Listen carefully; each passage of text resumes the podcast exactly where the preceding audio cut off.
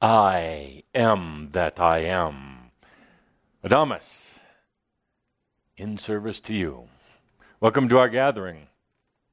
Small group today, hearty group today. Arg. Delighted to see you here. And I know many are watching in online on the internet. I invite all of you to, first of all, ground yourself, ground yourselves in your seat right at home, those watching in. Take a good deep breath. Feel that chair underneath you or the floor on your back. Take a good deep breath and now expand interdimensionally. Expand so you can fill up the room with your energies. You can join the others that are here today in person, truly holding some amazing energies in this room. Take a deep breath and join us here in snowy Coal Creek Canyon, Colorado. Take a deep breath and expand from wherever you're sitting to be here with us. And for those who are just joining in, I'll provide a view at uh, Cauldre's request of the snow outside. Yes, we had a little bit of a storm the last few days, but that doesn't stop any of you from being here. That, my friends, is snow and cold. Anybody care to walk out there to demonstrate the depth of the snow?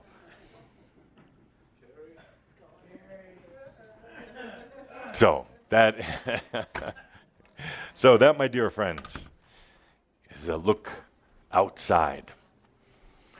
We're going to be taking some looks inside today. So those who are here, take a good deep breath. Take a good deep breath.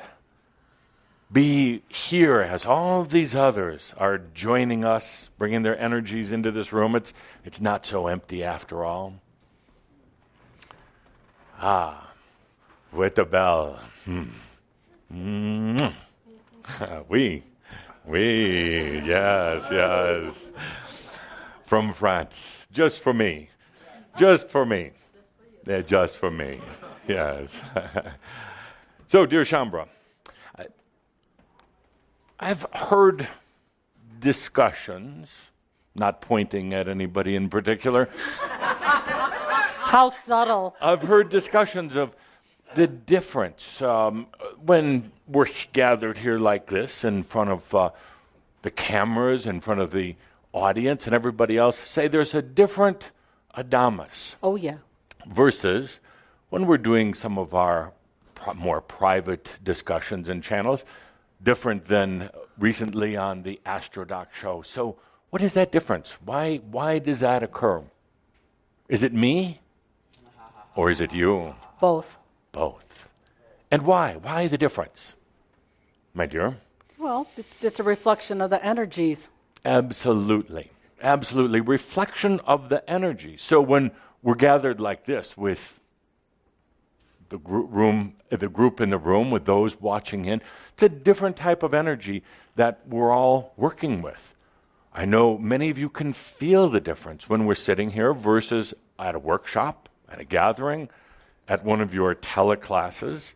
But it's absolutely the energies of the humans, of Shaumbra, what they desire, what they're really trying to do. We're going to talk about that a little bit today. So, the angelic beings, no matter if it's me I think or. you like to express in front of the camera too a little differently. Uh, a bit, I have to admit, a bit.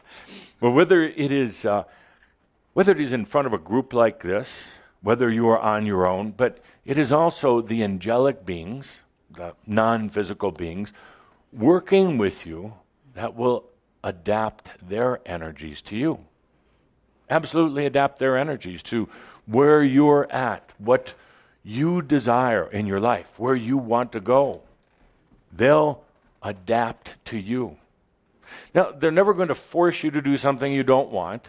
They're not going to interfere with things that you're choosing either consciously or. I keep trying to walk to the back of the room to talk to the ones back here. It's empty. Nobody. Is it empty? of humans, it is. Mm-hmm. So they're constantly adjusting and adapting to you. The point is, that you can adjust and adapt to yourself as well. You are not singular. You're not singular, uh, as Andra and Anno. You're very multiple, balanced multiple, I truly hope. But you're multiple. You have all sorts of healthy aspects, and you can adapt to any situation, whether it is something like a snowstorm, adapting your energies. Every one of you who are here physically today did some adapting to be here, not just because of the roads, but because it's a different energy in here. Uh, actually, very exciting earlier today for those of you who came up very different than normal.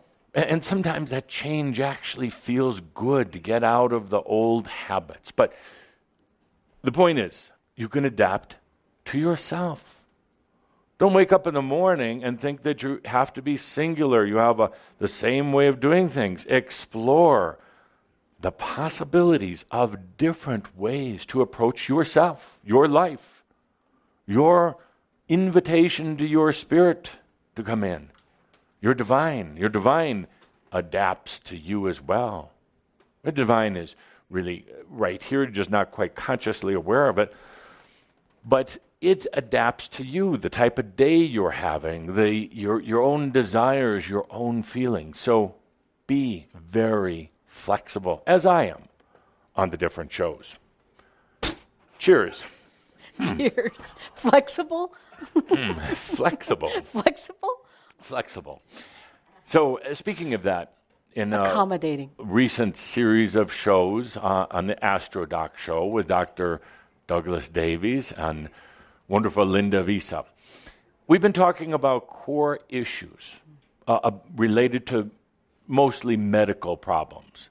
Now, the typical person will take a look at a medical issue, problems with the heart or disease or aches and pains in the body. Uh, typically, they look at it, uh, uh, not clinically, but mentally. What's wrong with me? Why, why do I have this ache and pain? Why do I have problems with my digestion? Why am I feeling very unenergized, feeling very weak? And, and then Shaumbra, I was watching the video before. I found it delightful. Um, things girls say. And I did love the part about I love Adamus. Well, Saint Germain, but same difference. But, dear the totally threw Cauldre off track here for a moment. so, most humans look at their medical issue with uh, fear we're trying to figure out what they did wrong. We're trying to figure out where they can go to get some sort of relief to the doctor, maybe to a healer. We've been talking about core issues. What's really the underlying issue? I've talked about several different categories, general categories you can look at. Problems related to physical health, also, in many cases, the mental health relate to ancestral karma.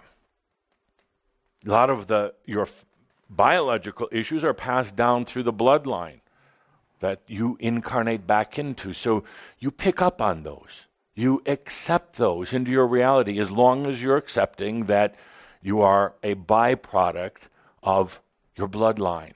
And you bring those energies right into the body, and they're really not yours. And you're really not your bloodline. You're really not. Ultimately, everyone will find out that they can get off of this ancestral karma. And it doesn't mean having to sever that relationship in a bitter or, or sad way. It's just releasing yourself from that bloodline. It also has tremendous implications on the probability of another incarnation because if you're still very, very connected with your bloodline, you're probably going to incarnate again in that bloodline. Think about it for a moment. That bloodline. yes, uh, you did think about it for a moment. The bloodline, the bloodline that has maybe carried physical imbalances for centuries and centuries of time. A bloodline that's carried certain characteristics, maybe alcoholism, maybe lack of abundance, maybe continually being servants rather than, rather than true masters. And, really, no matter how much planning, uh, no, no matter how enlightened you think you are when you get to the other side, I think that you're not going to incarnate, or if you do, you're going to choose a, a healthy, wealthy family. There's a very good probability that you won't. Why? Because uh, of a type of almost a magnetic or electromagnetic attraction, a suction that pulls you right back down into that same bloodline, into that same family. Old karma, old relationships, love in some cases, uh, happiness and satisfaction in some cases, but this this has a this ancestral karma has profound impact. Now, I'm not saying call up your family tomorrow and uh, say goodbye forever. I'm not saying to divorce your family, although some of you have. Just take a deep breath and realize they might be wonderful friends, they might have been terrific parents, great cousins, but sooner or later, the sovereign being releases themselves from that bloodline, and you can do it right now. Matter of fact, you're going that look. that look. Would you like to use a telephone right now?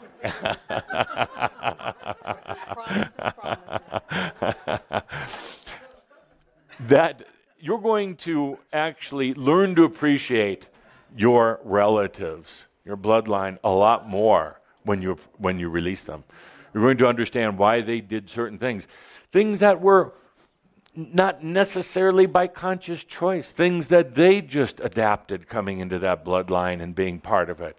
You're suddenly going to realize that they were just a byproduct of their grandparents and their grandparents' grandparents and going all the way back. You're also going to realize that somewhere along the line, if you go back on your family tree, you're right there. One of your previous incarnations, one of your soul's incarnations, it's really not you but there you are, perpetuating all of the energies, all of the issues, all of the things associated with it. So take a deep breath. Now, that brings up an interesting question that um, uh, Linda has, has been aware of, and many of the rest of you. So, why is it that so many Shaumbra, proportionately, so many Shaumbra don't have children? Why?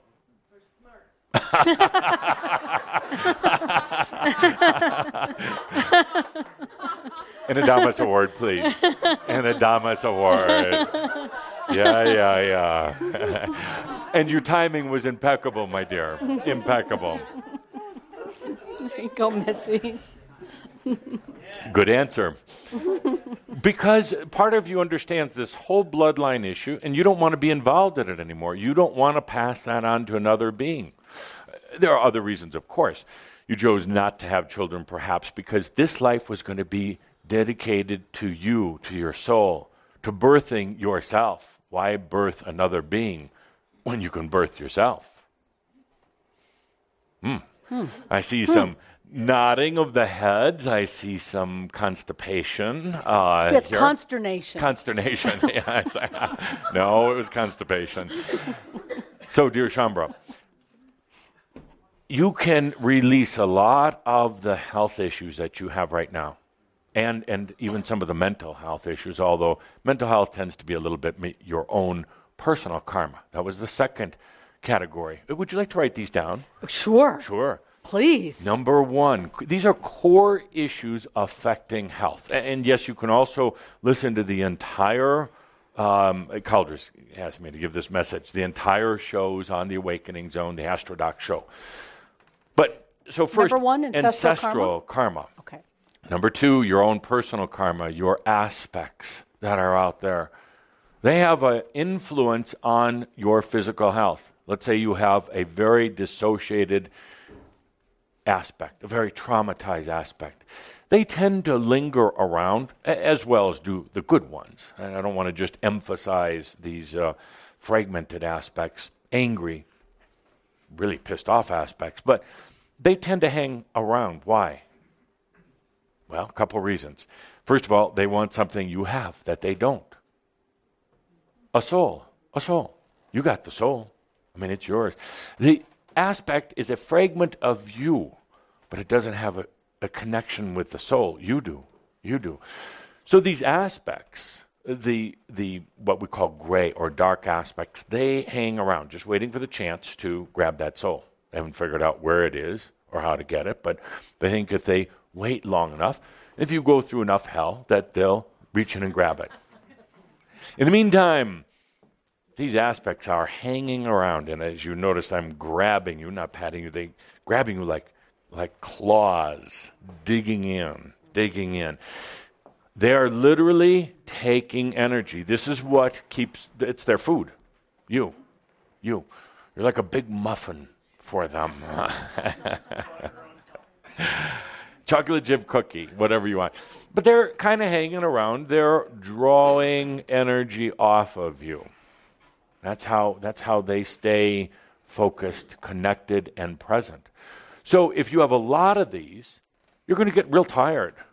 Uh, they, they take that energy. Now, not that you can't take more somewhere else, but you're used to being connected in a certain way, receiving a certain amount of energy. So uh, you, don't bring more in.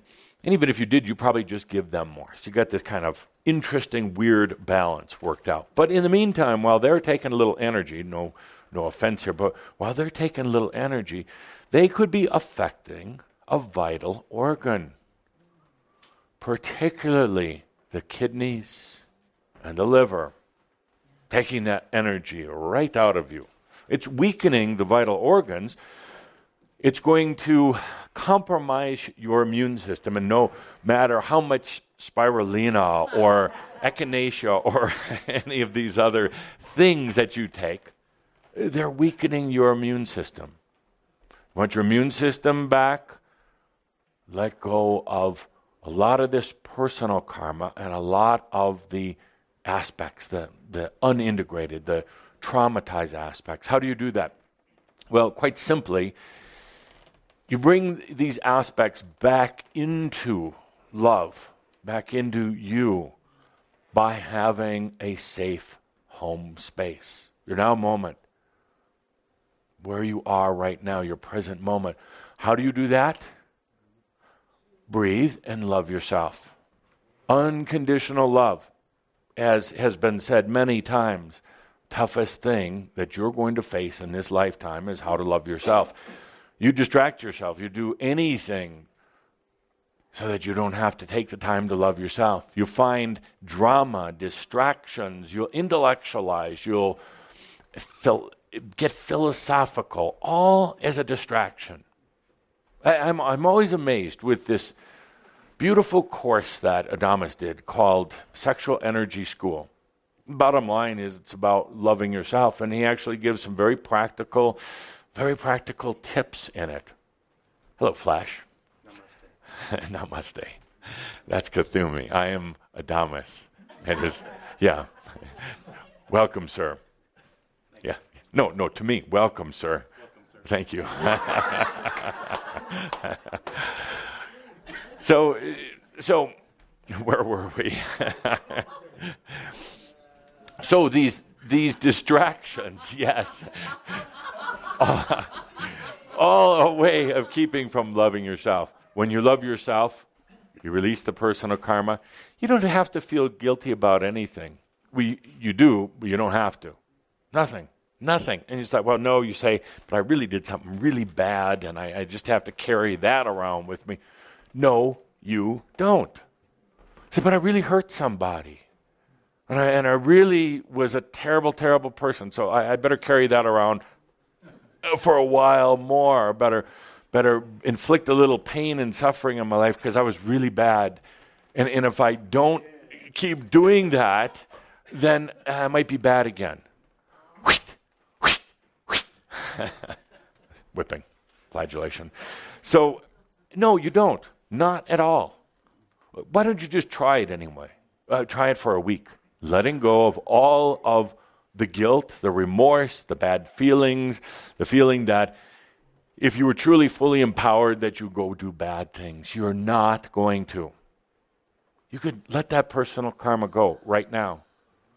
That way, the aspects are going to come back in. Finally, a safe space. Finally, a place of love. And that's all they wanted. Like little lost runaway children, that's all they wanted was the acceptance and the love. But if you're not accepting yourself, there's part of you, many parts of you called your aspects, that are out there lost, cold, angry, really, really angry, hateful, disillusioned, not ready to come home. Try loving yourself. Uh, this is the, the month of love, made up love, but month, the month of love. Nevertheless, try loving yourself. So, good. Next on the list. What was the next one from the show? Don't remember. Oh, don't remember. Well, we'll go to mass consciousness, environmental. Environmental. There's a lot of energy out there in mass consciousness that you're still tapped into, that you still buy into. And within mass consciousness, there are, there are a lot of uh, imbalanced energies, a lot of disease. You're picking up colds and flus from other, others. Why? Not necessarily because your system is run down, not necessarily because you picked up a bug, but because you're buying into mass consciousness. Colds and flus are like that, they're passed on. Not, not little germies, I mean, that's eventually what does it, but it's mass consciousness. So we all get colds, we all get flus. You hear it on the news, ah, it's flu season. Oh. So what, what happens? You get sick. Absolutely. Absolutely. get a shot, and you know, but then mass consciousness tells you what about the shots? That it's a conspiracy. That it's injecting mercury or lead or God knows what into your system, or yet little microchips to program you. Yes, it's all mass consciousness. There's a new uh, epidemic that you probably see a lot more of in coming year or so. Uh, a lot, a lot more unexplainable ticks. Ticks. We're not talking about the little bug tick, we're t- talking about that. And what happens is it's literally spread through the waves of mass consciousness. And one or two people get it. See, I'm giving it to all of you right now. and, and, uh, and then suddenly everybody's got it. And they, doctors investigate and they come up with some real BS answer. Must be the water that you're drinking. I don't think I, I, I don't think so. I think it was a mass consciousness influence. Now, if you all go home and start doing this tonight, and it's uncontrollable, kind of like hiccups, uh, by tomorrow it'll be gone. Do swear words come with that or just the tick? Uh, uh, for you, the swearing. oh, I finally got away. so uh, there are, the point is, there are root causes of the medical issues. You're actually really not sick. Uh, the sickness or the illness is a manifestation of an energy imbalance, and most of them are coming from these areas. And you don't have to accept it anymore. You really don't. You really don't. So let's take a deep breath with that. Uh, mass consciousness. Uh, so, mass consciousness. Now, yes, there are some environmental causes. Uh, you know, this. Um, coming to earth as an angelic being into this very dense form, I, I can feel it right now. I don't come in all that often this closely, but I can feel it in Cauldre's body. Uh, you know, with you, I can feel the density. It's it's like being compressed and condensed, and uh, the the most difficult thing about it is you you lose consciousness of what's really out there. You lose a lot of ability for imagination, for free and open feeling, sensory awareness, so condensed that the sensory awareness is focused just on the things you're familiar with the sight, the smell, the hearing, the touch, the taste. It's really awkward, very, very awkward. And there, were, there are environmental energetically environmental issues why some of you get sick because there's still part of your angelic energy that doesn't necessarily want to be here. Finds it very, very difficult And, and, and it is, but it's also the greatest sensual adventure that you're ever going to have, ever. There are angels lined up wanting to get here to take your place. Not, not to walk into you, but to take your place because it is such an amazing sensual adventure. And because they're looking at it from their perspective, they're not nearly as concerned about getting lost in this reality as what you've been. Because, first of all, there are some ascended masters, and they're coming to be some living ascended masters. Living ascended masters. So they now see that it was possible to dive deep into this, forget who you are, and then come back out the other side. So they're waiting to get here. They're waiting for this sensual, sensual adventure. But they also want to see that life can truly be enjoyed. It's not just about suffering through and then ascending, you know, in your, as Tobias did in his final few days on this planet, finally getting enlightenment. They're watching, they're waiting to see the new ascended masters who are going to stay here for many, many, many years. So let's drink to that. Speaking of drinks, I understand that there is some uh, libation back there. You might as well open it up for the audience.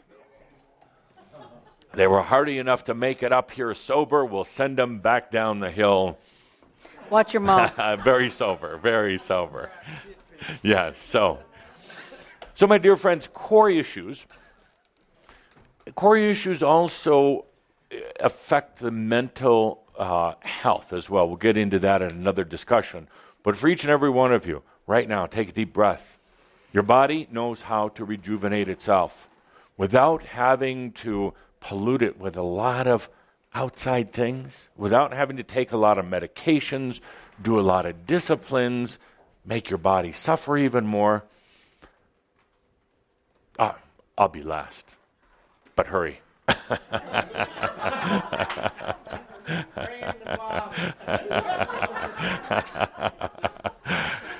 Your body knows how to heal. So let's let's do that for just a moment here. Let's have it's not an ex- yeah, it's an experience, but we're just going to do it. Take a deep breath and realize that you aren't your ancestors.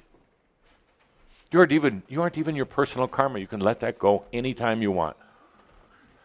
I remember some of the times in the mystery schools where literally the teachers and, and I had to struggle trying to pull away personal karma from some of the students. They just insisted on it. It was part of their identity.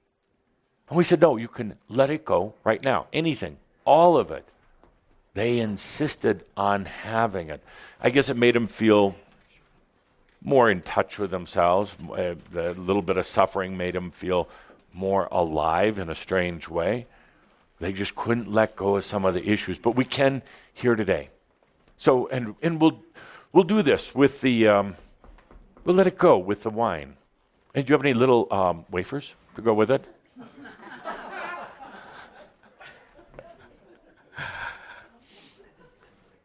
so, as uh, when everybody gets their glass of uh, wine. And for those of you listening in online, get a drink of water, glass of wine. Everyone served. First, before we take the drink. And this is to your unconditional health. Before you actually drink, it's to your unconditional health, free of ancestral karma, personal karma, environmental issues, or mass consciousness. It's to your sovereign health. It's to your body that knows how to rejuvenate itself, to continue to balance. Now, first you smell, obviously not French. Hmm. Can't believe it. Mademoiselle isn't even going to have a glass of wine unless it comes from France. But first you smell. Open up that sense. Ah, yes. And then just a little bit on the tongue, the taste, to your sovereign health. Mm. Yes, we're getting pictures as evidence. yes. And then a drink. to your absolute health, letting your body rejuvenate itself. hmm. It's not the quantity, that's the quality. It's not about having to drink that whole bottle just to get healthy. It's about being able to take a ceremonial sip. The, this whole physical issue, I, I see kind of heating up with Shaumbra. Why? Because as you get closer to real consciousness, uh, the, the, the issues that were stored in the body start coming out aches and pains, uh, the, the ancestral diseases that want to be released. Uh, so sometimes they pop up, unfortunately. Sometimes you get a little cancer scare or a diabetes scare. Saying to you, this is not your issue, are you ready to let it go? Or are you going to hang on to it? You're going to play it out? You're going to let it distract you? But in this moment, we can take a deep breath and let all those go. They're not yours. You're a sovereign being, absolutely capable of rejuvenating your own body easily, simply, just a sip of wine, sip of water, chocolate chip cookie, doesn't matter. Let's take a deep breath with that and into today's subject matter. So I asked the question what do humans want? Not, not what do you want, not Shaumbra, but the typical human. You'll need a new piece of paper here. What do humans want? Security. Yes, and we, we won't run the microphone, but speak loudly, and I'll, I'll repeat just so everybody listening in online who's also in the room here by now, I hope. I hope you've expanded and come into the room with us. So, security, absolutely. Kind of interesting, very interesting dynamic for anyone who is a uh, spiritual psychologist. This almost doesn't make sense. You want to be here, you, part of you doesn't want to be here. You complain about life, but yet you want security. You want, you want to be even more kind of enclosed uh, than you were yesterday. But security, good one. Good. What else do humans want? just one at a time, don't they? Everybody's throwing this at me. Acceptance. Acceptance and acknowledgement. And acknowledgement. Yes. Which is an interesting thing in itself. How is one going to get acceptance or acknowledgement if they don't accept or acknowledge themselves? If you uh, out there listening in, you've in here listening, if you have an acceptance issue if you feel other people just don't accept me, they just don't understand me. It's because you don't accept or understand yourself. And did I hear somebody call out, oh crap? Uh, yes, they, they want acceptance and acknowledgement. They're in this identity struggle to accept themselves. They try looking for it uh, all the time from others. Uh, they, they most never occurs to them to look at it from within. So they're looking for acceptance. Do my parents accept me? Do my coworkers accept me? Does my wife or my husband accept me? Do average people on the street accept me? So they're constantly looking for that. They're looking for acknowledgement or validation, acknowledgement that they're doing a good job. But if they don't think they're doing a good job as a human, nobody else is going to think they're doing a good job, you see. Absolutely, acceptance and acknowledgement, constantly looking. What else humans looking for? Happiness. Happiness. The ever elusive happiness. What, is, what does happiness mean? What does happiness mean? Inner joy. Inner joy. Do you think most people even know how to spell inner joy? Probably not. No. Okay, so under happiness we would put materiality. It could be, yes, yes. But but you're absolutely right, uh, and I hear it all the time. Uh, you have to. One of the amazing things about being in the non-physical form is if you tune in, uh, you can actually hear prayers, and there's a lot of them every night all over the world. A lot of prayers being being said to whether it's saints or gods or uh, gurus or uh, the un, the unknown, but a lot of prayers and a lot of them come out with this Dear God, I just want to be happy. Like it's up to God? Like God's going to make you happy? It's kind of interesting. And oh, I could do a whole comedy shtick on, on prayers. I think I will. whole comedy shtick about when people ask for happiness, what does that generally mean? And then I look into it energetically. It means that they're um, upset with their spouse or their partner, and happiness is their spouse or their partner is just being nicer to them. They never thought maybe they need to be nicer to themselves, but and happiness often is uh, I just want a, a job I really love.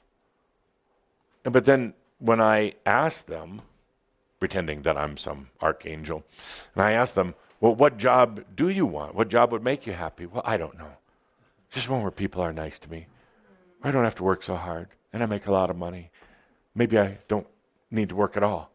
Maybe I just sit home. And they don't really understand uh, uh, this thing called happiness.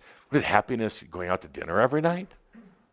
But then you get fat, and then you're not happy with yourself. Uh, this whole thing of happiness is kind of like a, like a, a very neutral statement or, or undefined statement. I want to be happy. I guess what it really means is they're not happy. Uh, there's something unfulfilled, incomplete. They're looking for something, but they have no idea what it is that they want. So it it becomes a kind of an interesting game, and I hope I'm not being too crass here. Uh, go ahead. But I'm I'm trying to be clear, I guess, clear. Uh, but it becomes an interesting game of elusive happiness always out there somewhere. Never here, always out there.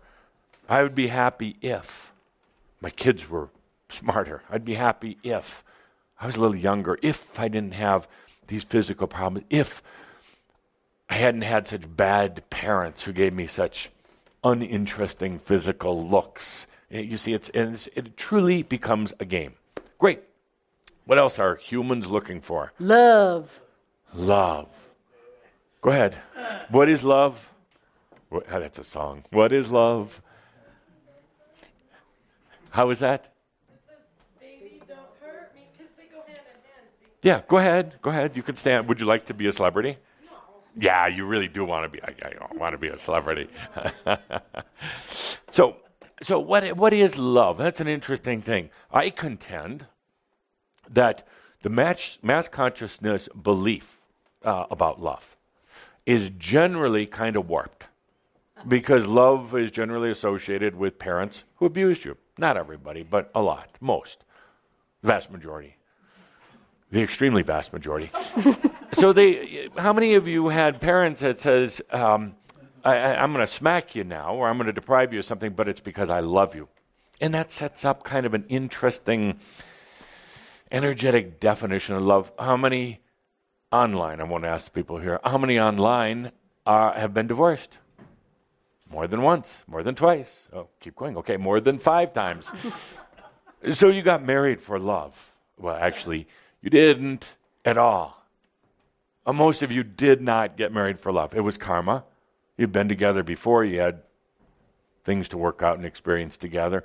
So you came back together, you met each other. Oh, I know you. You must be my soulmate. Uh, no, you've just been together before. You had stuff to work out. Maybe you could do it this lifetime.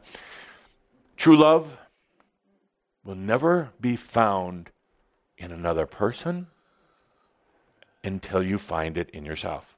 Never have a partnership with anyone else that's healthy and balanced until you have it with yourself. Then every relationship will be different. They won't be feeding, they won't be used uh, to balance your masculine or feminine side or balance whatever. You never select a partner again to complete something within yourself. So, and, and now, so I hear out there somebody saying, but what about love for my dog or my cat? What about that kind of love? You're getting close because pets are basically extensions of you, kind of. Not you directly, because then you wouldn't like the pet so much, but uh, they're kind of like your energy in that pet. And so it's actually part of the step or process in learning to love yourself. If you can learn to love your animals, your pets, these blessed beings, you can take that now, that same thing, and learn to love yourself. Woof, woof. meow, meow. Uh, so, uh, what else do humans want? Come on, don't. Distraction, absolutely, yes. Distraction, they, and they get it. Distraction. distraction. They don't know they want distraction. Uh, they, they don't realize that, but that's exactly what they set up. It's a root cause, it's an energy thing. They want that. How come we haven't listed money here? That's what that's really what a lot of it boils down to. Really. Money. Because money gives you security. With money, you think you're going to be accepted, you're going to have happiness, everybody will love you, and then you're going to distract yourself with all the money you have. It's more in the Western cultures. Yes, I'm hearing this is a very noisy audience, not you, but the ones who have joined us. You know, they're willing to speak up more when they're not sitting here. I can hear them yelling at their computers. Yes, yes, it's a Western thing. So, absolutely. But it's not just dollars or pesos or euros, but it's, it's that abundance thing. Everybody wants it yeah, because it is a mass consciousness game. It's a huge thing set up in the fabric of mass consciousness goods, material, security. So it's very much out there. So much of the pursuit is about that. And everyone here, everyone here, physically or non physically, you need to be honest with yourself. If you were given three wishes, one of them is going to be money or abundance. You're going to say abundance because, yeah, cash, cash, cash. Not just credit, not a 20 year payout on a jackpot, but cash now. And then you call it abundance because it sounds better, doesn't it? Yeah, this, I, I choose abundance. No, you're asking for money. so, so this is an issue. It's huge, and, and never feel guilty about it. Uh, it. It's it's it's just energy. It is just energy. That's all it is. It's energy that is kind of at a lowest common denom- denominator. Everyone's agreed that they're going to use this for trade, and believe it or not, this planet, I don't care what the politicians say, this planet will come down to a common currency. Hmm. there still may be other sub currencies, but sooner or later, it's going to. It, it only makes sense. Why would you have all sorts of different currencies that you have to convert when you travel, which is easy to do this day, these days, and then you have to convert it, and somebody's making some money off the conversion. The money changers, you know how Yeshua felt about them. Table over. So you are going to come down with a single currency, maybe backed up or uh, having more localized currencies as well. But sooner or later, and I know some of you, not some of you, but some people think that's some big plot for one world order. I'm going to digress here for a moment, but I spent a long, a lot of time, effort, and, and had a lot of fun in my last lifetime as Count Saint Germain doing work throughout Europe to try to unify. We had these little kingdoms and fiefdoms and con- control centers, not really even governments, just control centers. They were basically wasting their time fighting with each other. And the amazing thing is, one year uh, there'd be two countries battling each other. The next year they'd join together to battle another country. And this went on and on. A lot of lives were wasted. A lot of energy was wasted. And more than anything, it was actually having a dramatic implication on consciousness, on consciousness's ability to expand. It was getting to the point where I felt that Europe was slipping back into the Dark Ages, but a more severe Dark Age than what it had experienced. It was slipping out of consciousness, getting even more lost. So there was an effort to try to put together Europe uh, as a beacon of light for the rest of the world. And to a degree, it worked. To a degree, there are still problems, not because of Europe, but because of mass consciousness, because of the human condition, because uh, the the people. I'm trying to say this openly. Cauldre's trying to say it politically, so we're struggling. People will fight over a piece of land, fight over their ancestors, fight over things that are really rather insignificant, rather than open their consciousness and take a look at themselves as a global citizen, as a universal citizen, as a human being, as something far grander than the house that was handed down to him from their grandfather or the piece of land that was has been in the family forever or their nationality. None of these things really make a difference anymore. And they are literally keeping consciousness on this planet from expanding. They're literally holding you back because of this consciousness web. And everybody fighting for their little piece of land and for the way it's always been done. Everybody fighting for something that is old and ready to change and wanting to change. You're not an American. You're not, well, yes, you are French. the rest of you are not Americans. You're not Spanish. You're not Germans.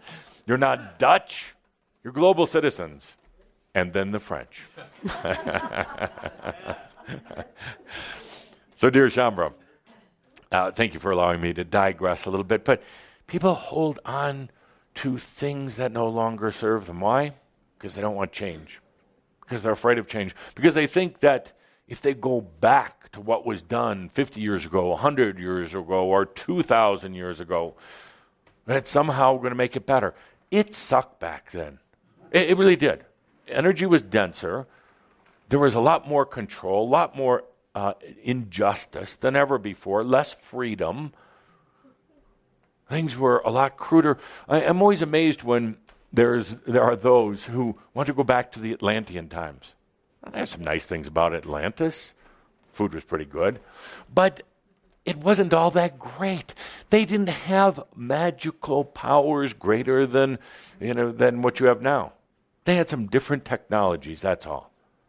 Uh, they, they, the Lemurians, interesting times. If you like living in the jungle, half human, half animal like. Uh, but, but this is it now. This is it. So, again, I'm on a bit of a rant today. I hope you don't mind, mm, my precious dear. All is well in all of creation. Yeah. yes, absolutely. What else? What, are, what else do humans want? Purpose. purpose. Absolutely. Thank you. Thank you. Purpose. Why? Why? Good question. Uh, this is, should be a relatively easy one. Why do humans want purpose? It gives them meaning. Gives them meaning to life you know, it gives a meaning, and, it's in a way, it's a distraction. It can be wonderful, but it can also be a distraction. Somebody says, "I am um, an airline pilot," for instance.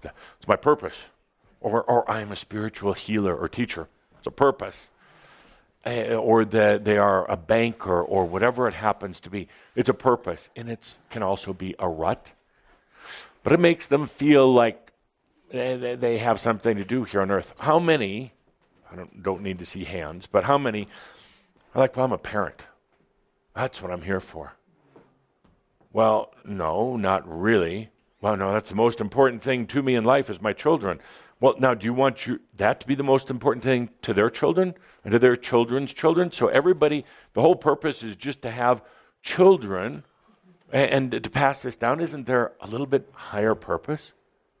Uh, children are wonderful. It's a way of continuing and expanding, but not getting stuck. So humans cling to purpose. They cling to purpose. In the midst of the storm, they hang on to that purpose for dear life. They use to justify this life. They get to the other side, and, and I'll do a comedy show about that someday. Thing, funny things that happen when people cross over to the other side.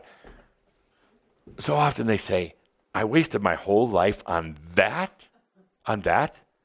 And oftentimes it wasn't even in joy. And they realize put a lot of energy into something that wasn't really all that important. Okay, uh, one or two more. What do humans want?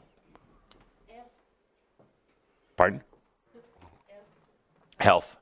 Health, absolutely. Health. And you know, it's interesting with so many of the dynamics going on. Uh, they want health, obviously. You want to feel good.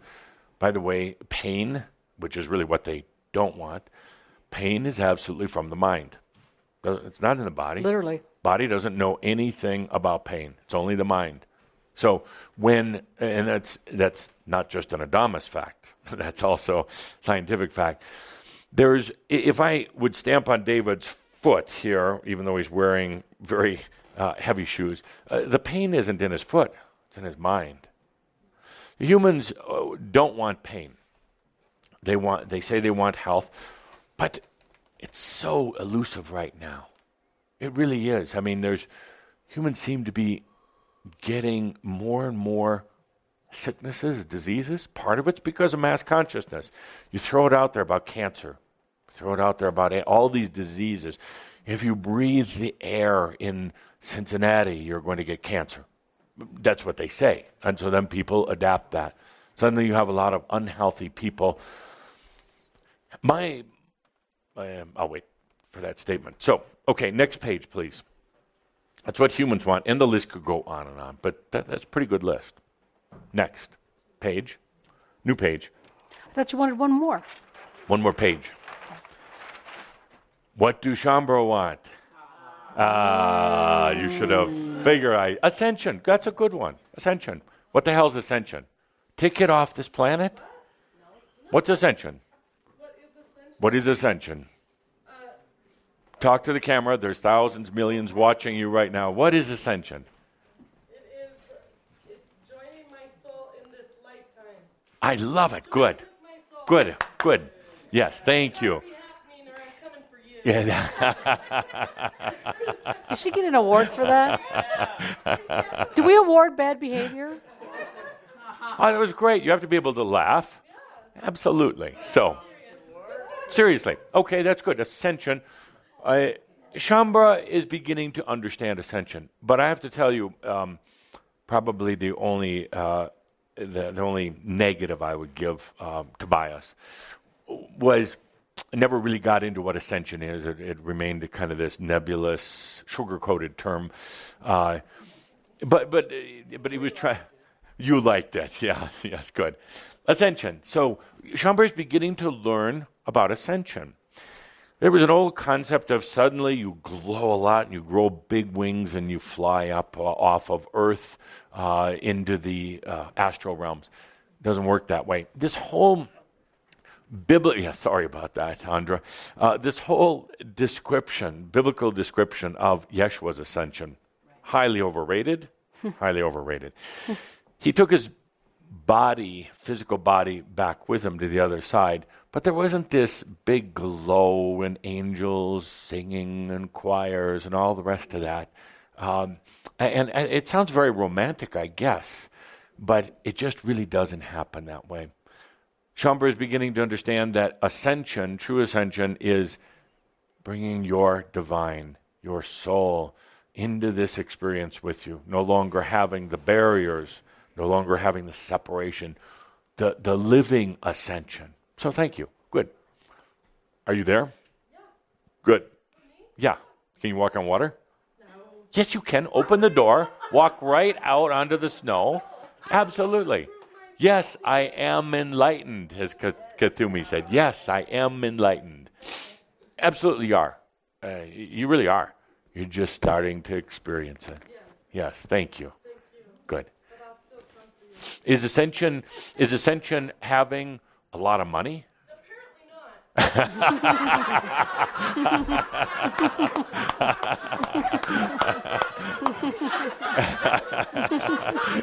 not. Okay. Why did you choose that? Why did you choose that? No, where is the guidebook? Okay, where's my manual? No, no. You're writing the manual. Whoa, whoa, whoa. You're yeah, yeah, okay, microphone Yeah. time. You deserve a mic. Yes. Where okay, what was your question? So everyone can hear you, the millions out there. I didn't have a question. You had a question. Yes. So so where's your abundance? W- well, it's here. I'm. It's not. It's, not, at all. Yeah. And now you ask about the where's the manual? Yeah. We're where's writing the it. manual? We're writing it. Remember what we wrote last week? uh, what we've written in, in the, for a long time now. We're writing it. Uh, it's not there yet. I mean, it's not there in physical form yet, so we're writing it. So, what about this abundance thing? Abundance and ascension, can they survive together? I don't know. I ask myself that a lot, actually. Yes. Yes. And have you had abundance? I've had great abundance, and I Good. said, "What the hell? Where did it go? So, it doesn't matter where it, went. It just disappeared, or I spent it." matters is that you had it in the first place. Yes. Absolutely. So, how did you how did you manifest it in the first place? Well, I didn't think a lot about it, to be honest. Ah, ah. And Mm-hmm. how did it come your way? Was it luck? no, I created it. How did you create it? Well, um, I well, the first big bump, some people died, and that was easy. Yeah. And then the second Yeah. bump Easy but true. It was easy. And then I got wiser. I, I didn't I didn't get so upset. The second time I created it, uh, you know, I it just it just came my way, and I I had a, I created something. Okay. What you did was when you when some uh, degree of abundance came your way, doesn't matter if it, somebody died, if you found it on the street, if you won it at the casino, you gave yourself that opening for some abundance. Next, and the, one of the most important things, and please hear me, you invested in yourself. Yes, I did. And, and you're not right now. Well, you're tied up, your energy's tied up in a lot of different things. Who comes last? me. Thank you. Yes, and and and that's there's no judgment of that at all. It's an observation. That's for so many of you, and, and you feel so guilty oh. about doing something for yourself. Before, when you had a little bit to invest, you invested it in yourself, in your future, into your probabilities and potentials, and it blossomed. Right. Now, when did it apparently go away or seem to slightly disappear from I reality? made, you know, I brought a child in my body, and then my mind jumped in and talked to me about being proper and doing the right thing. Yeah. And putting your energy in a lot of other places. But Yeah. that's illogical. Because don't you think your child, who you have given much to, really, don't you think your child wants you to be abundant? Because then maybe he doesn't have to work so hard. And maybe when you die, you could leave stuff behind for him, just as others have he, done for you. He he talks about this a lot, as a Does matter he? of fact. Yes, Yes, he yes. does. Yes. He does not understand this lack of abundance issue that Ah, we face. So you talk to him, you get answers from him. Uh, he just talks at me about why we don't have everything we want immediately. Absolutely. But the fact is, if you did it once or you did it twice, you can do it again. You know, I do, and I and I go. This is this should be easy. I had a big fat check in my hand. Yes. Standard technology. I can go to that feeling again. Yeah. And uh, this has become so elusive. I notice that I can create fear. I can go to fear very easy like that. But going back to that feeling of abundance, Yeah. it, I go. "Eh, eh, yeah. like that. Yeah, Trip and there's something up. stopping you, blocking you from it. So, uh, but again, go back to the the feeling. If you did it once, you can do it again. If Mm-hmm. you did it without thinking, as you said in your own words, you can do it again by not thinking about it. okay. So, you take a deep breath with that.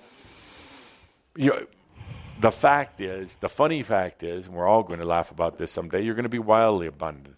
I know that, and I'll tell you why later. Okay. But I know that. So, so the question is, do you want it now or you want to wait a while? I want it now. Now, what are you going to do with all that money? What?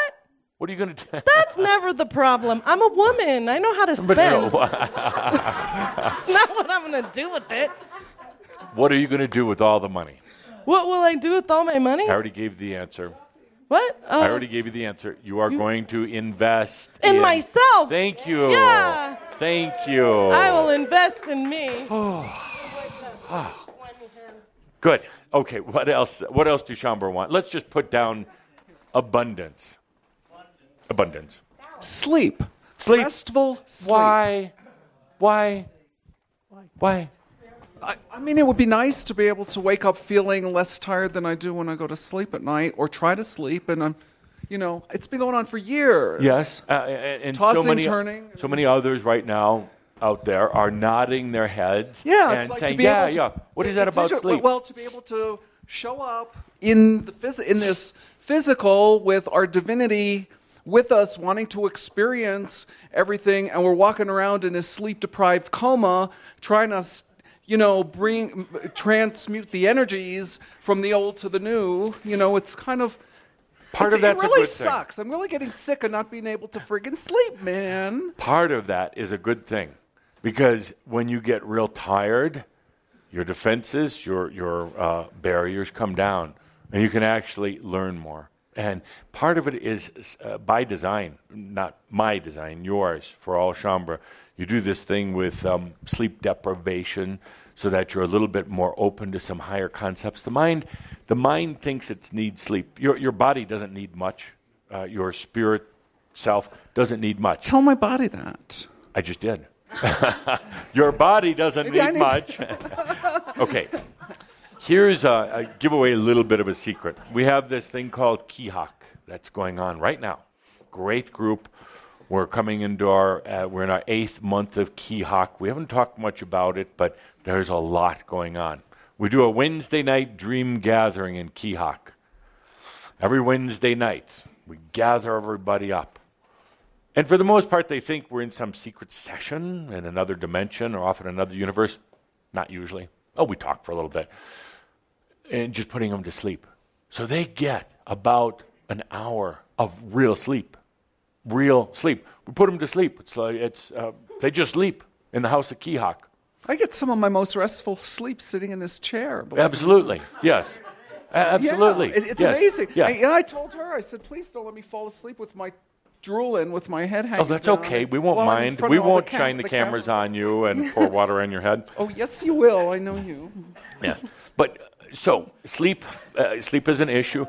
There's a reason for all the sleep changes. I, I won't go into deep uh, dive on it, but hey, I, I'll I'll discuss it later. And how are we doing? Oh my gosh, the time is running out, but uh, we have plenty of time.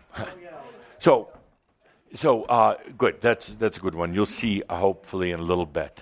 Yes, you don't need eight hours of sleep. That's mass consciousness overlay. You really need about a good couple of hours of deep, uninterrupted, non mental sleep. And the problem is, so much of your sleep right now, for all of you, is very mental. Very mental. You, you wake up exhausted. You're trying to figure things out in these other realms. Part of the problem is, even if you did, you're having a hard time bringing that wisdom back here.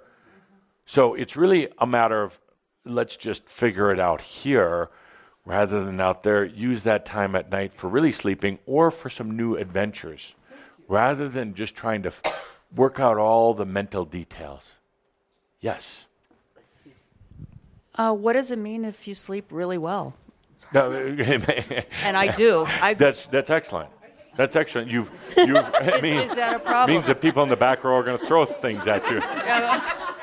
it means you've learned to balance that part of you. Eh, In this human reality, you do need sleep, and it's more of again of quality rather than quantity. And if you can allow yourself in sleep state not to be having a lot of dreams, uh, and and there's nothing wrong with dreams.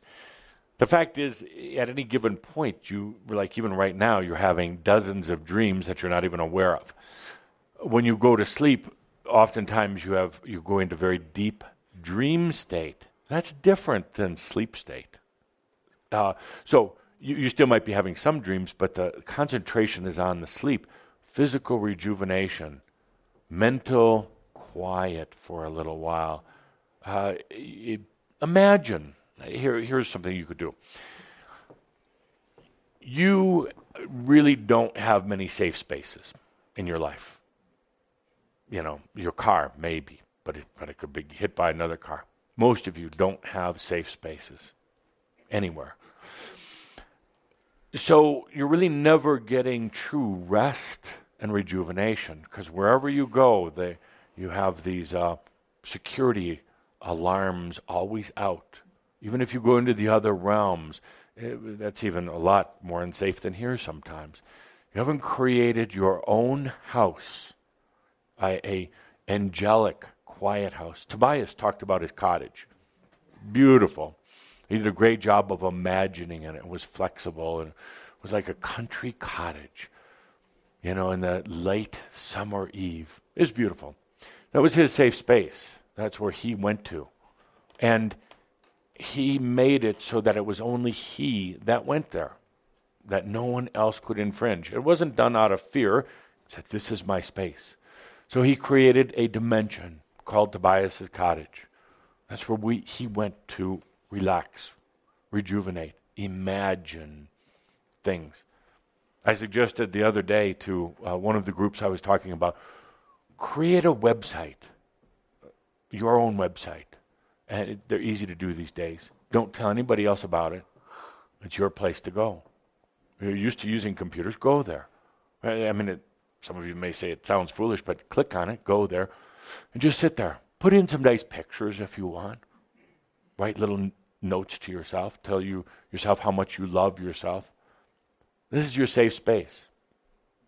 This is your safe space. Or just imagine it. Imagine a place that's totally safe. Humans don't have safe spaces. That's why the first issue on the other sheet was security, safety. So it's difficult to rejuvenate your body. You have a safe space to go to at night. You can really sleep, not just dream, but sleep. So do that. Create a safe space. Microphone, please. The interesting, the interesting paradigm, and I know I'm not alone. We chose to come here just for the experience. Yes. And most of us, I'm sure, have had, at, at this time, being born when we did, hacking our way through the jungle ex- for consciousness to be able to move, Yes. have enjoyed, for better or worse, rich or poor, extremely rich experience. Yes. Anybody here lacking in experience? You want some more experience? I'm like Anyone here- experience burned out. Yeah. you know, You got It- your fill. yeah. You got more than your money's worth. Yeah, al- although I understand I created everything, I chose it. There were I'm not a victim. Okay. Um, at the same time, what we've come to experience now as part of the experience is we have been through so much what we would consider because it's just a perception of our mind a trauma- a lot of traumatic experiences Yes. to get to this point that now that we're pretty much through that because I feel I'm through it certainly is we're just even though I have a very safe space now Yes. completely safe it's it's like part part of my mind is waiting for the ball to drop again. Absolutely. How, how many others feel that way? The, the other shoe's going to drop. The ball's going to drop. Yeah, like when, well, like, like Boom, when's it going to fall? When's it going to fall apart once again? So I can crawl my way out of this one just to prove that I could do it. And, and maybe it's not even about your life, but you open the, uh, the news uh, or open the newspaper expecting another 9 11. Well, that's deeply planted into consciousness. I stopped watching TV or reading the news Yes. years ago. So, Good. Yeah. Good. I, So- create, I create plenty of my own. I don't need any outside. So, so, but you bring up a good point about experience. You've all had it now. You know what experience is like. You could teach about experience. So, aren't you at the stage now where it's experience management? yes. You know, managing the experiences that you want, not controlling them, but choosing them, and, and not having them seem to come from luck, destiny, or some unknown God, but by your own choice and your own hand. Wouldn't it be great, Timothy, if tomorrow you could experience what you wanted to experience? Absolutely, as long as you're first. Yeah, yes. But so often, it's it, you just go into experience and kind of resign yourself to the fact. Uh, when you wake up in the morning, you walk out that door. Oh, it's going to be an experience. I don't know what, uh, and they tell me I'm creating it. But damned if I figured out how. But I'm going to have an experience. Wouldn't it be? Wouldn't it be incredible? Maybe that's another show, another book. Experience management, uh, experience by choice, experience just for the hell of it. Yeah, yeah. Good. A Couple other things. I do have to get to my point. Yes, I was going to say uh, self love self love. because everything we've been talking about so far, you know, the anxiety, the the second shoe dropping, and all this stuff usually comes because of how we react to what other people are thinking, Absolutely. and because we make ourselves beholden to that. So personally, for me, I'm trying to understand the self love and really embrace that because I think all these other things go away if I can truly Yes. get to that. Very well said. Very clear. Thank you. And, and said very simply absolutely self love. Yeah, you've got double duty today: microphone, Oh, writing so on the fun. board. But self-love, I, you know, and and actually, we could just stop there and we could say that's really what it's about, and, that's really. You save that part of the experience on this planet uh, and for your soul till the last. Uh, do everything else, and then, oh, by the way, learning to love yourself.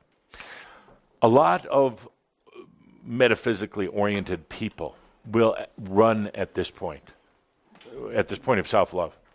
They'd rather do anything else. They'd rather chant with crystals, sit in sweat lodges, or whatever it happens to be, sit at the feet of gurus, anything other than self love. Why is that? It, doesn't it just take a deep breath? Imagine you're an angel, an angelic being right now. Does that make sense? You hear that from the humans or see how they react? They run the other way when it says, time to love yourself. They love the game too much. They love the game, absolutely. They love the game of distraction, but loving yourself really is about releasing a lot of old things. Really is learning to embrace yourself, like you say, learning to accept yourself, loving yourself. What? What? What? What else? Why else is it so difficult? You're taught not to love yourself. Thank you. Not to love yourself. Where did that come from? Religion. Uh, and anybody who wanted to control. Absolutely. Anyone who wanted to control because uh, do unto others first. Uh, don't be so selfish. Uh, you know, love others, but never yourself. Is there any course that's taught in school, regular school, about loving yourself? No, because what? Some group would come up and say it's perverted. It's dirty. It's against the Bible. And more than anything, God's going to be really mad. God itself, it's the devil. Because only the devil would say to love yourself. Now, people actually believe that. And they actually accept it. They, but imagine, imagine a new energy school, which I'd love to see. And when the children first start going there, the very first course is about loving yourself. When you love yourself, when you love yourself, you automatically are going to have compassion for others. Loving yourself is difficult because there's such a um, karma buildup.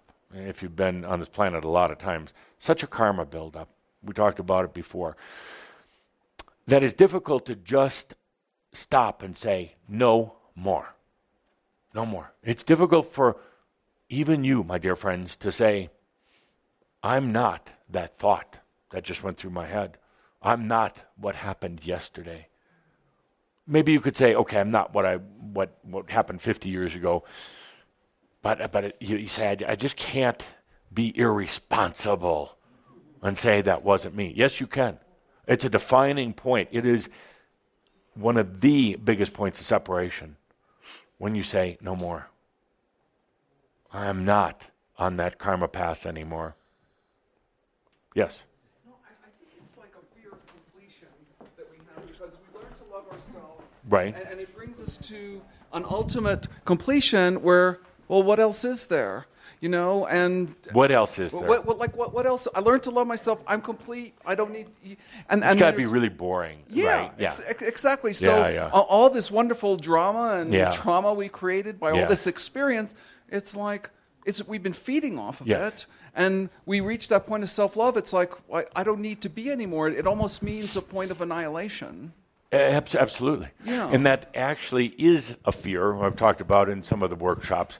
Is uh, there, there is, I, I asked the question, why, why aren't Shaumbra stepping over that threshold into ascension? Why? And the reasons are many. We could fill up 20 tablets w- with, uh, with reasons. But it is that question well, is it annihilation? Is it finality? Uh, what's going to happen to my friends and my relationships? And what am I going to do all day? All right, right now, I have purpose. Hmm. I'm searching, you know, searching to be an enlightened being. So, uh, what would I do then?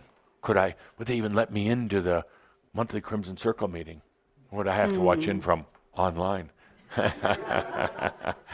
so there is that, absolutely. Let's uh, a few more so I can make my big wrap up point. The thing everybody's been waiting for. You know, half the people listening online right now are asleep. Uh, we, we, we, put them to sleep before. All they talk about sleep. No, they're shh, very quiet. They're sleeping. That's good. That's good. Okay. I would think um, immediately following self love would be service. Service. Service to Gaia, service to humanity, service to all that is. How honest do you want me to be about that? Totally. Totally crap. well, Mike, ex- you know, explain. eh, to an extent, and, you know, and, and the reason why I, I say that, what happens if if we put service as number two on the list uh, after self love? It, flips, and suddenly it's about service and not self love. And if I do enough service, maybe others will love me, and maybe I'll learn to love myself. But we're talking about ha- already having the self the self love piece down, Yes. right? Yes. Okay. Why wouldn't service to the greater whole immediately follow that? Do you, do you really care about the greater whole? I do. Why? Um, I, I love this planet. I really, I would like to see her. Yes, you you you have a big investment in the planet. Absolutely. Gaia's leaving though. Humanity. I mean, Humanity. Oh. What a mess. okay, What so you're saying that there's there's no such thing as service? That self No, I'm in service. Okay.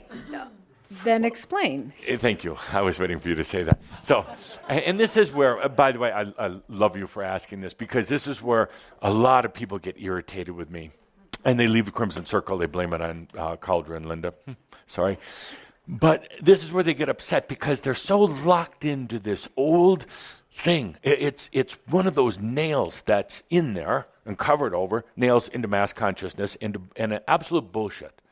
Absolute bullshit. This planet is fine. Why do you think I close my amazing dialogues with all is well in all creation? Means you don't have to do a thing. Everybody's on their path. Sooner or later, they're all going to ascend. Not because of you, not because of me, but because of themselves. Sooner or later, they're going to, humanity is going to say, eh, let's do it a different way. And it's not up to you or it's not up to me to, to do that. It's up to me uh, because I learned it from Andra a long time ago, to be compassionate. Okay, so you're. Oh, oh, I'm, I'm with you on this. Good. And, and you, And, you don't have to so be. the ascended masters, whoever they are, Yes. came here not for service, but to but for compassion. Period. End of sentence. no, they came here for themselves, not even for compassion. They came here for one thing their sovereignty. Uh, and that's what Earth is all about. Sooner or later, everybody makes their way through, including the whales, the dolphins, the bumblebees, everything else. It all works out. It already has worked out. The reason why I say that is because you, you and your soul, which now I, I view as together, really not separate, long time ago you chose ascension, uh, self realization, knowing yourself as God also, not dependent on anyone else, not contingent on you knowing your God also. You can be a master and shouldn't have to be. It doesn't matter. Compassion is the acceptance that she's absolutely experiencing it how she wants to. You're actually both ascended. You already are. Eh, There, there is no time and space. Yes. So you've already ascended. Now, the soul says, Yeah, well, that was great, but how did I get there? What wisdom did I accumulate through my experiences to get to this ascension? What you have right now is kind of um, kind of um, an incomplete ascension. I mean, it's completed, but the experience of how you got there, that's absolutely up to you. Absolutely up to you how you want to get there. You want to do it on your hands and knees, or you want to do it with a big, happy, rich smile on your face. Doesn't matter. Doesn't matter. The soul doesn't care, actually. Your soul really doesn't care. You can burn in hell, and your soul really doesn't care because it's an illusion. It's, it's, something, it's a way you may want to experience the ascension, going to the depths of hell, uh, if, if you choose to believe in that. If, you can also do it by singing lullabies, dancing on top of little buttercups and flowers with the deers singing along with you. It doesn't matter. It's just an experience, or you can do both. You can say, I'll try this, I'll try that. I'll do it the difficult way, I'll do it the easy way. So here I am in service as a master. I have a saying that only a master can be in service. Everyone else is a servant. They're on their hands and knees, beholden to someone else. A master, once he has that realization, I am that I am, nothing else matters, then a master can be in service just for kicks and grins. That's all. That's all. I love being in service, but I'm not obligated to it. It doesn't really matter if you choose to sit here and listen to me or not. It really doesn't. It could be an audience of one. Wouldn't, wouldn't that be fun? Because I, am not invested in the outcome. I'm doing this uh, because it's enjoyable, uh, it's amusing, truly is. I mean, I, I laugh a lot when I'm not in front of you. I, I have a good time. But because also we've traveled together over a long period of time, and I kind of like all of you. All of you, too. Actually, I'll go so far as to say, as long as Linda doesn't use it against me later, that I actually love each and every one of you. That's Valentine's. I had to say that. That's on tape. Yes, I actually love you, but love is compassionate. It's it's heart to heart, soul to soul. It's not sorrow. It's not it's not feeling bad for you. This is fun, and and it's fun because because I know you're going to make it. it. So, so it makes it, it makes it a lot of fun. We have an agreement going way back, which neither one of us has to honor, but, but it's enjoyable to honor it, that uh, we would teach each other. You've taught me in the past. You truly have. And I'm at least trying to help you open your eyes right now. Big thing is open the eyes. So sometimes uh, Linda says I'm maybe too provocative. Sometimes I'm irritating. Sometimes I say shocking things just to get the eyes open. I, I, I tell the attendees in the workshops, I hope you go away irritated with me because that means you're irritated with yourself. You're no longer happy with the status quo. Somebody said something to you, which is just me reflecting it, what's already there to shake you up a little bit, to get you. Uh, we could we could get together once a month like this and do very calm, beautiful meditations, and we can talk about the angels fluttering around you. But you want more than that. You've been there, done that. You've graduated that step. Now we're here to uh, get those eyes open and get you to realize who you really are. So, service is fun, but not to save the planet planet will be fine. Gaia's leaving anyway. Not to save the whales and the dolphins. You know, there's some species that want to leave right now. They've been here in service to a long time. They want to go back to the celestial oceans. The oceans here are getting a little bit polluted. there, there are um, energy holders, indigenous tribes on this planet that are ready, so ready and so tired. They've been here holding the energy. They couldn't wait for you to come along so you could move the energy and be the energy. They were doing this for centuries. My God, some of them have been around since Atlantis, chanting, doing the smoke thing. I love the video today. Holding the energy, waiting. They're so glad that you're here. So, uh, there, there's, we could put service here, but be a little cautious about service. It can be, it can be distracting serve yourself first, then talk to me about service. Okay, thank you. Thank you for letting me be direct. Thank you. And in a Adamus award for you, my dear. More valuable than gold. It is. You're legendary. Now, it, it's getting a bit late. Cauldre's warning me that I only have so much time. So let's get to the point. We could make this list go on and on. Other things uh, Shaumbra wants. Um, would you stand up, please? She wants sex. Cameras, all the cameras on her. And now, over to Joe. oh, you were speaking for Shaumbra. For Shaumbra, not for yourself. Okay. Uh, sex, yeah, sex. That, that brings up a good point.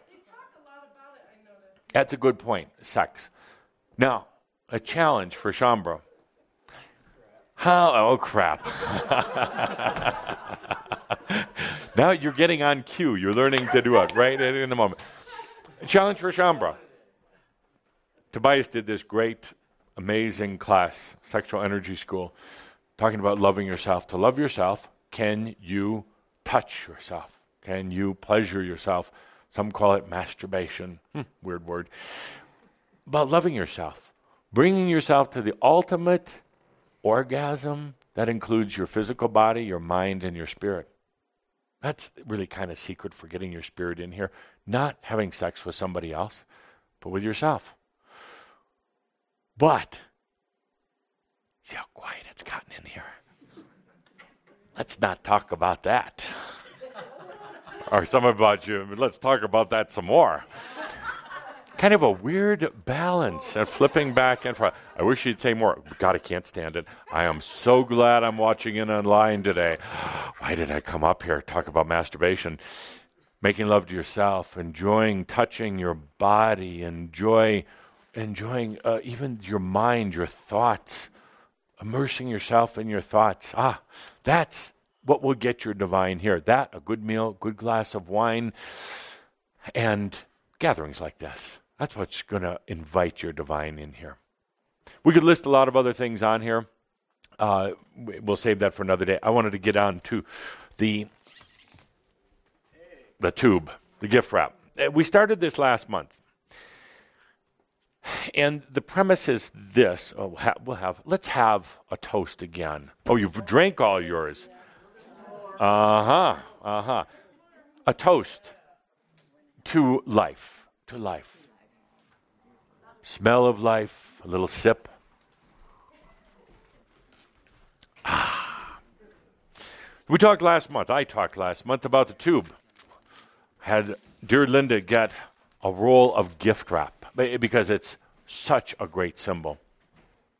You're in the tube, you're living in the tube. The tube is very linear. As I said last month, you're living in this tube, and what do you see? Ugly cardboard, kind of grayish brown, drab, not very inspired. This tube represents the path, the path, as you can see in here, a path of your life, a path of your karma, your ancestors. The path of mass consciousness is sending you down the tube. It, literally sending you down the tube. You think, people think they want to get out of the tube, but when actually given the opportunity, they don't. They actually just want a little bigger tube. And they want to know what lies ahead in front of them on the tube, which is kind of silly. Predictions and prophecies, very, very silly. I'll explain why in a moment. So they go through life in the tube, and then they die, and they kind of really never get out of the tube, really, uh, for all intents and purposes. And then they incarnate back again and continue traveling along in the tube. And you could just imagine one tube after the other after the other. They become numb uh, to it. They they limit their own thoughts and imagination and ideas uh, to adapt to this tube, never realizing that it's actually this beautiful paper on the outside, never actually realizing there's so much more out here. You see, if this tube was just suspended and floating in air, there's a little bit in here, there's a lot out here. And that's what life is like. What holds this tube into place, what's keeping it a tube, is time and space and belief systems, but primarily time and space. It's keeping that tube a tube. It's keeping the illusion for all of you that, that it's there. It's really kind of, I mean, it, it is there, but stop for a moment. There's so much more around it. There's room, you, even if we open these doors, so much more. That's kind of what life is like. You're held into place by time and space, some other factors as well, but those are the primary ones. So, in order to expand beyond this tube, it's about releasing time and space. Not destroying it, not denying it, but releasing its tight grip. That, my friends, is challenging because it's so dense. You're so bought into it. You wear the watches. You are in physical form. You're, you're a part, uh, you're a product of time and space. So, where we're going to go with this is beyond these factors. It's going to uh, be very, it'll be an experience, best way I can put it, because it's going to affect your mind, your thoughts, your body, your ability to, your, uh, how you are centered into reality. It's going to throw all those off. But we're going to get out of the tube. Now, again, we don't blast it, we don't blow it up because it, it, it's part of reality, but it's just a small part. So, what do we do? Same thing we did with the many who are listening in today, the many, many. Ask them to expand from their chair, not leave their chair, not to project themselves here, but to expand themselves here. So, we're going to expand beyond the tube, beyond these forces of time and space. Stop for a moment. What it sounds maybe fun, it will be an experience, but what would life be without time? Good, up to the point you got out of bed in the morning. Because everybody else is operating on it. And they don't like when you're late for appointments. They don't like when your essence shows up from the future in, into their reality now. And that's really what happens. You suddenly become so expansive, time really doesn't matter. Suddenly, uh, and, and um, things, aren't, uh, things aren't occurring in a singular motion, they're occurring simultaneously. As, as I've said before, there is no time outside of the earthly realms in the angelic realms. There's no factor of time. There is the evolution of experience, a progression of experience, but it's not necessarily a linear progression. It's the evolution of experience. So, what else when you go beyond time? What, what, is, that, what is that like? What, what are the human concerns about going beyond time? Pardon? Confusing, very very confusing. You have your biorhythm set to time. You have the day, the night, the light, the dark. Uh, you, you, it's in the tube. It was stuffed in the tube. Uh, and all these characteristics. So you go beyond time, and it's very disorienting, extremely. And what happens when things get disoriented for the average human? Written on the other page. When things are disoriented. That's partly true. Psychotropic drugs, fear, loss of identity. Loss of identity. When when you become woozy, as some of you have experienced, you suddenly you feel very dizzy. What do you try to do? Get back into the identity. Get back into time and space. Get back to the old you. Have you ever just tried getting really dizzy? Doesn't matter if you fall flat on the floor, just letting it happen. And generally, it doesn't. You don't fall on the floor, you expand a bit. What else when you go beyond time? Ah, big one. Letting go of control. Because even though time controls you, it's in the tube here you think you're controlling time. You're not at all. But there's that that issue. That's good. Good. So any any others? Any other issues? What happens if you let go of time? Nothing will make sense anymore. It's the confusing thing. The, the, it's the mental loss of control. It just doesn't make sense anymore. So it takes a bold, bold human to go beyond time. It is not a uh, attribute that you have to fight. You do not have to break out of time, you expand through time. You don't have to conquer time. Those ways of the uh, old mystery schools are, are old. Uh, there's a lot of work in, in the mystery schools and a lot of the um, retreats that were done to conquer certain things. But time does not need to be conquered.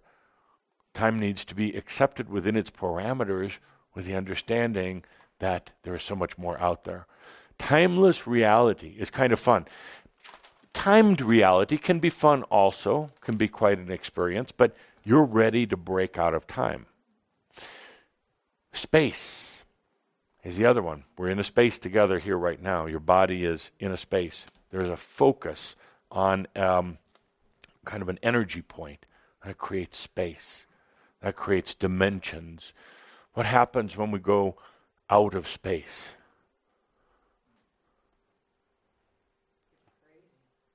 Again, confusing, absolutely, absolutely. Fear of uh, physical annihilation, uh, fear that um, you're going to. yes, timed just right. Space. When you lose control of space, I, I tell you, the, the biggest fear that I've seen with the ones that I've worked with, it leads you vulnerable to interdimensional spooks. You, you, you're, in a, you're in a space right now. I wouldn't say it's safe, but it's safer than being without space. You know how to manage it, kind of control it, and maneuver it. But suddenly, you're without space. Suddenly, you're in this foreign environment. And there is a concern that uh, evil is going to overcome you, dark forces, demons, bad beings, and more so than ever, your beings, your demons. See, in this space, in, in the tube here, you can kind of manage your demons because they're kind of floating around out here, or so you think. So you can kind of manage them. But the moment you go beyond space, suddenly you're in that same big pool with them, that same grand dimension. So there's a lot of concerns, a lot of issues about going out of the tube, going beyond. But I think you're ready for it. Let's give it a try. Let's give it a try. Now, we'll keep it very simple. It's about first making a choice. And if you don't want to try it, don't. You can do it later, next lifetime. Uh, and it's about realizing actually that you are safe. You are. It's about re- taking a deep breath from this moment and expanding, just expanding out of the tube, not expanding the tube. That's what humans want. That list we did before, humans just want to make this a little prettier, a little bigger, a little less pain in the tube, but they still want the tube, you see. Shaumbra thinks they want to get out of the tube, but they don't know what the hell the tube is, or why it's there, or how to get out. So they kind of they kind of carry that tube around the whole time, and they dream of getting out of it, but they really don't. You see. So they're still they're dreaming from within the tube. And, and that has a value, actually. It's brought us to this point. But let's try getting out of it. We're going to ask John to play some of that uh, wonderful music he was playing at the break. Yes. And because music is always nice. Because the mind needs to think that it's doing something so it can listen to the music. Let's expand out of the tube, out of time and space. The elements that are really holding you in. Yes, belief systems too, and all the rest of that, but the attributes of time and space keeping you in here. Let's expand outside. So take a deep breath. A little bit of music.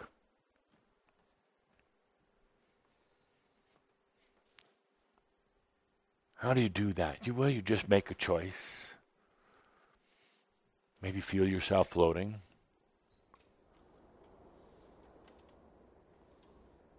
Feeling the tube. Ah, tutti fluty music. Oh, good.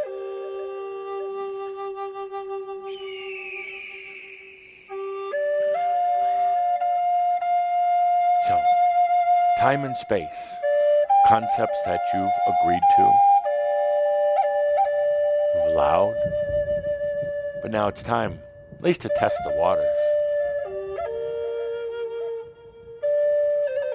At least to feel what it's like outside of this tube.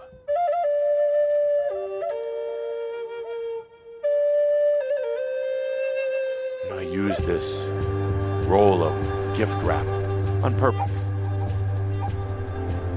Because there is such a gift in having been in the tube, such a gift in experiencing time and space, such a gift in focusing yourself here.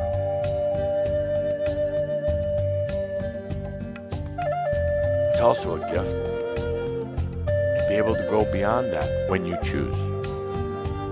When you choose, at will.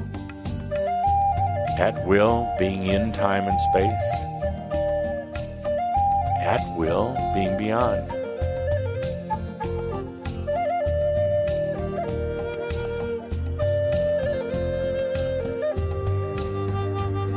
Being able to expand your consciousness, your focus.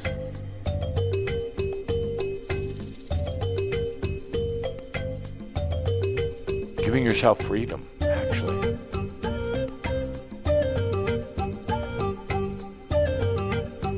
That's really what it is. The freedom to be in time or space. The freedom to go beyond it.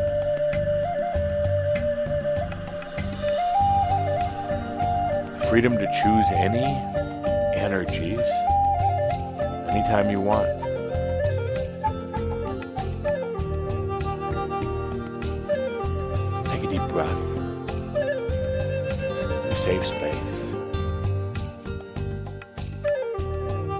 Time.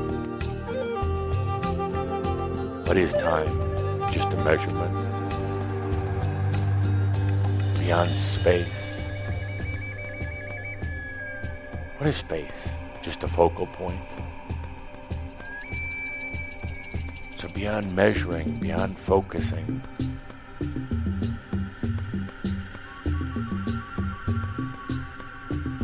I do this with you today because this divine, the soul, it is timeless, it is spaceless, it is truly free. And by doing this, expanding outside of the tube, you can start experiencing yourself as your soul. Going beyond experiencing yourself as just a human. We do this simple, take a deep breath, take a deep breath. When we do this simple exercise, it allows you to really feel as the soul feels. You know what it's like to feel as the human feels beyond time and space is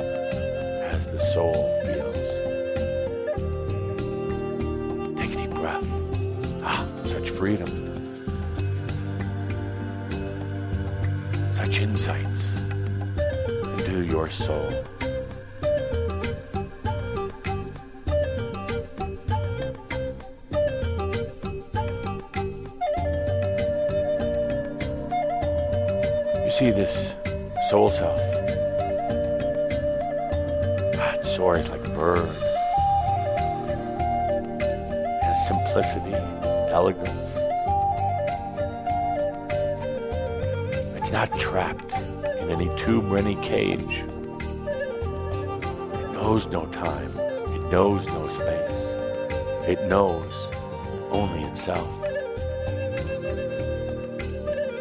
only its own love. And when you let yourself expand outside the tube, you start to understand yourself, your soul. Take a deep breath.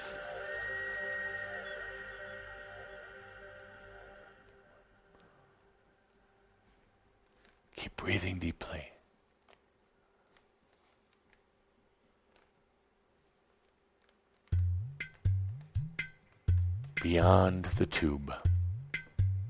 What a great concept to be able to live in the tube, experience in this gift wrap tube when you want, be able to be outside of it when you want, or both simultaneously. That's true expansion both simultaneously.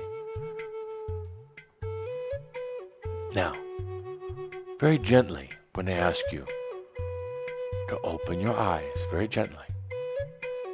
Doesn't matter what you look at when you open your eyes, but bring this sense of timeless, spaceless reality.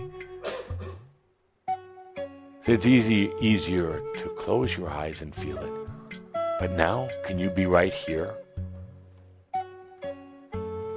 wherever you are, with your eyes open. Also beyond time and space. Still experiencing human reality. Still experiencing the infamous tube. And beyond time and space, all at the same time. That, that is a soul experience. Soul human experience to do both. Be able to enjoy this reality, not to have to draw the shutters or the blinds, to be able to journey beyond time and space, but to be able to open your eyes. Now, if you would, please stand up. Keep breathing. Keep uh, don't suck yourself back into the tube here. Keep breathing and just walk around a little bit. Walk around well, without talking. Just walk around. You're walking in time and space, but now feel yourself also beyond time and space.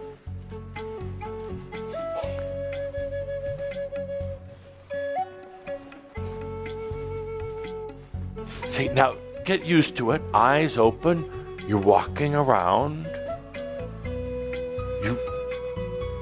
You feel the reality of the tube. It's all around. You're no denying it. But there's also this timeless, spaceless reality.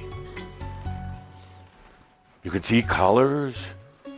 You're maneuvering so you don't bump into others. It's okay if you do, by the way, but you're you're doing all the to be kind of things, but yet you're letting yourself kind of stay expanded beyond the tube.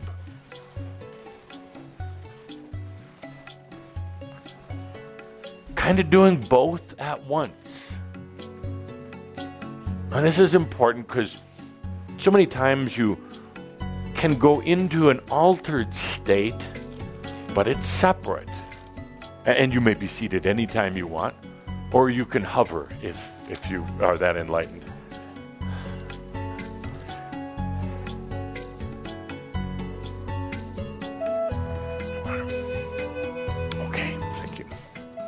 Thank you. Uh, just a simple, very simple, quick, practical exercise. And if you're saying to yourself, well, I didn't really feel anything, eh, just take a deep breath. You did, you just don't know how to uh, figure it out yet. You don't know what it is you experienced. But try this. Uh, just play, be playful with it. Try it. Continue doing it at home. Probably not best while you're driving, Cauldre tells me, but uh, try it at home. And it's the integrating in the tube, beyond the tube, all at the same time being human, being spirit, all together, not separating it anymore. I wanted to talk today about, actually, I haven't even gotten to my main point, so I think we'll have to save it for next time. I want to talk about, about uh, pro- by the way, uh, one point back to the sleeping issue. So often when you're sleeping, you're not really sleeping. You're doing active dreaming. You're you're you're kind of in a non-physical uh, state of being in the tube. You're trying to figure everything out. You're trying to, and, and you're trying to like figure your aspects. You're trying to figure out your day-to-day concerns, your relationships with other humans, and it can be very tiring because you're still kind of in here, but just while you're asleep. True sleep, you go into this expanded state, and it can be for five minutes, it can be for a few hours. And in the true sleep state, uh, there's not all this activity. True sleep state is does not focus on the dreams. Uh, you're not trying to resolve things. The true sleep state that some of the Keahakers are starting to feel is that they don't need to do worry dreams anymore. They don't have to try to figure out what's going to happen next. We'll, we'll, continue this discussion next month. I'm sorry, I've, I get to talking and I just enjoy it so much. Because today was supposed to be about probabilities and potentials. Hmm. Haven't even gotten to that yet. That's another two hours probabilities and potentials. But uh, I'll, I'll give you a few insights into our next month's discussion. When you're in the tube, you're not seeing many potentials. You see, because it's very, very limited. Yes. When you're in the tube, see, your focus is rather limited. You're not really seeing all of these grand can you see my eye in there? You're not seeing all these grand. This would be a great shot for the video. This is a YouTube all by itself.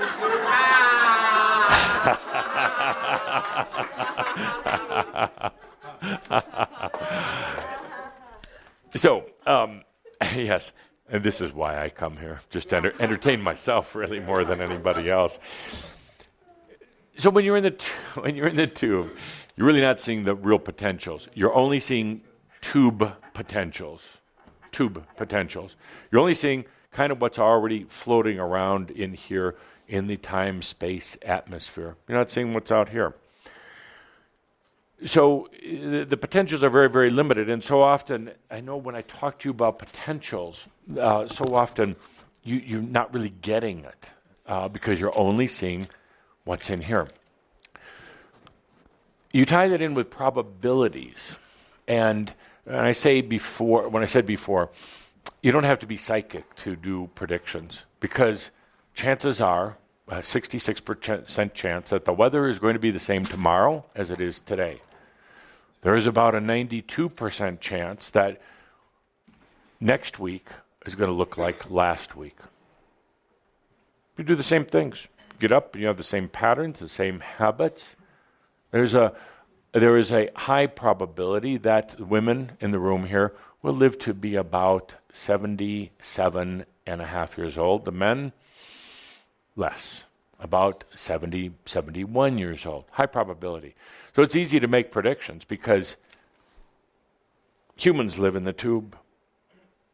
And to know what's going to happen next, you just have to look in here.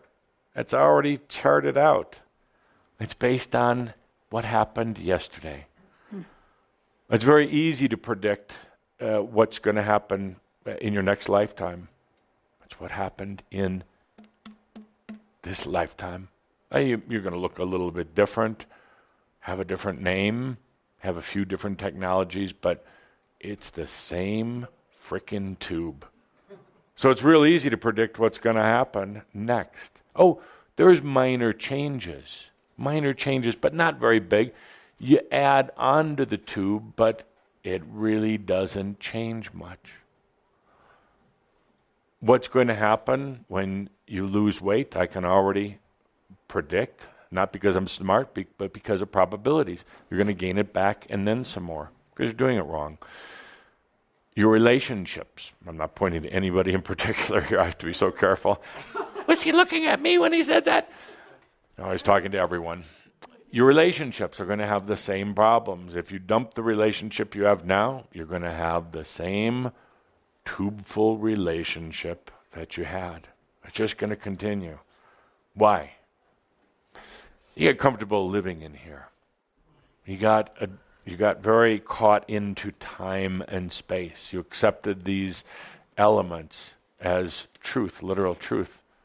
And you think you don't know how to get beyond them. And it's keeping you in here. My job in service, in fun, is to get you out of here so that you can experience what it's like. So then you can make the decision do you want to keep living in here? Do you want to live out there? Or do you want to live in both? So, both, she says. So, with that, let us have one more sip. Uh, whatever you have to drink doesn't matter. One more sip. To life. To life in the tube and beyond the tube. To life with greater potentials. To life with fewer probabilities. And with that, a reminder that all is well in all of creation, And except so it is. French wine would have been better. Au revoir, dear Shaumbra. Until next month.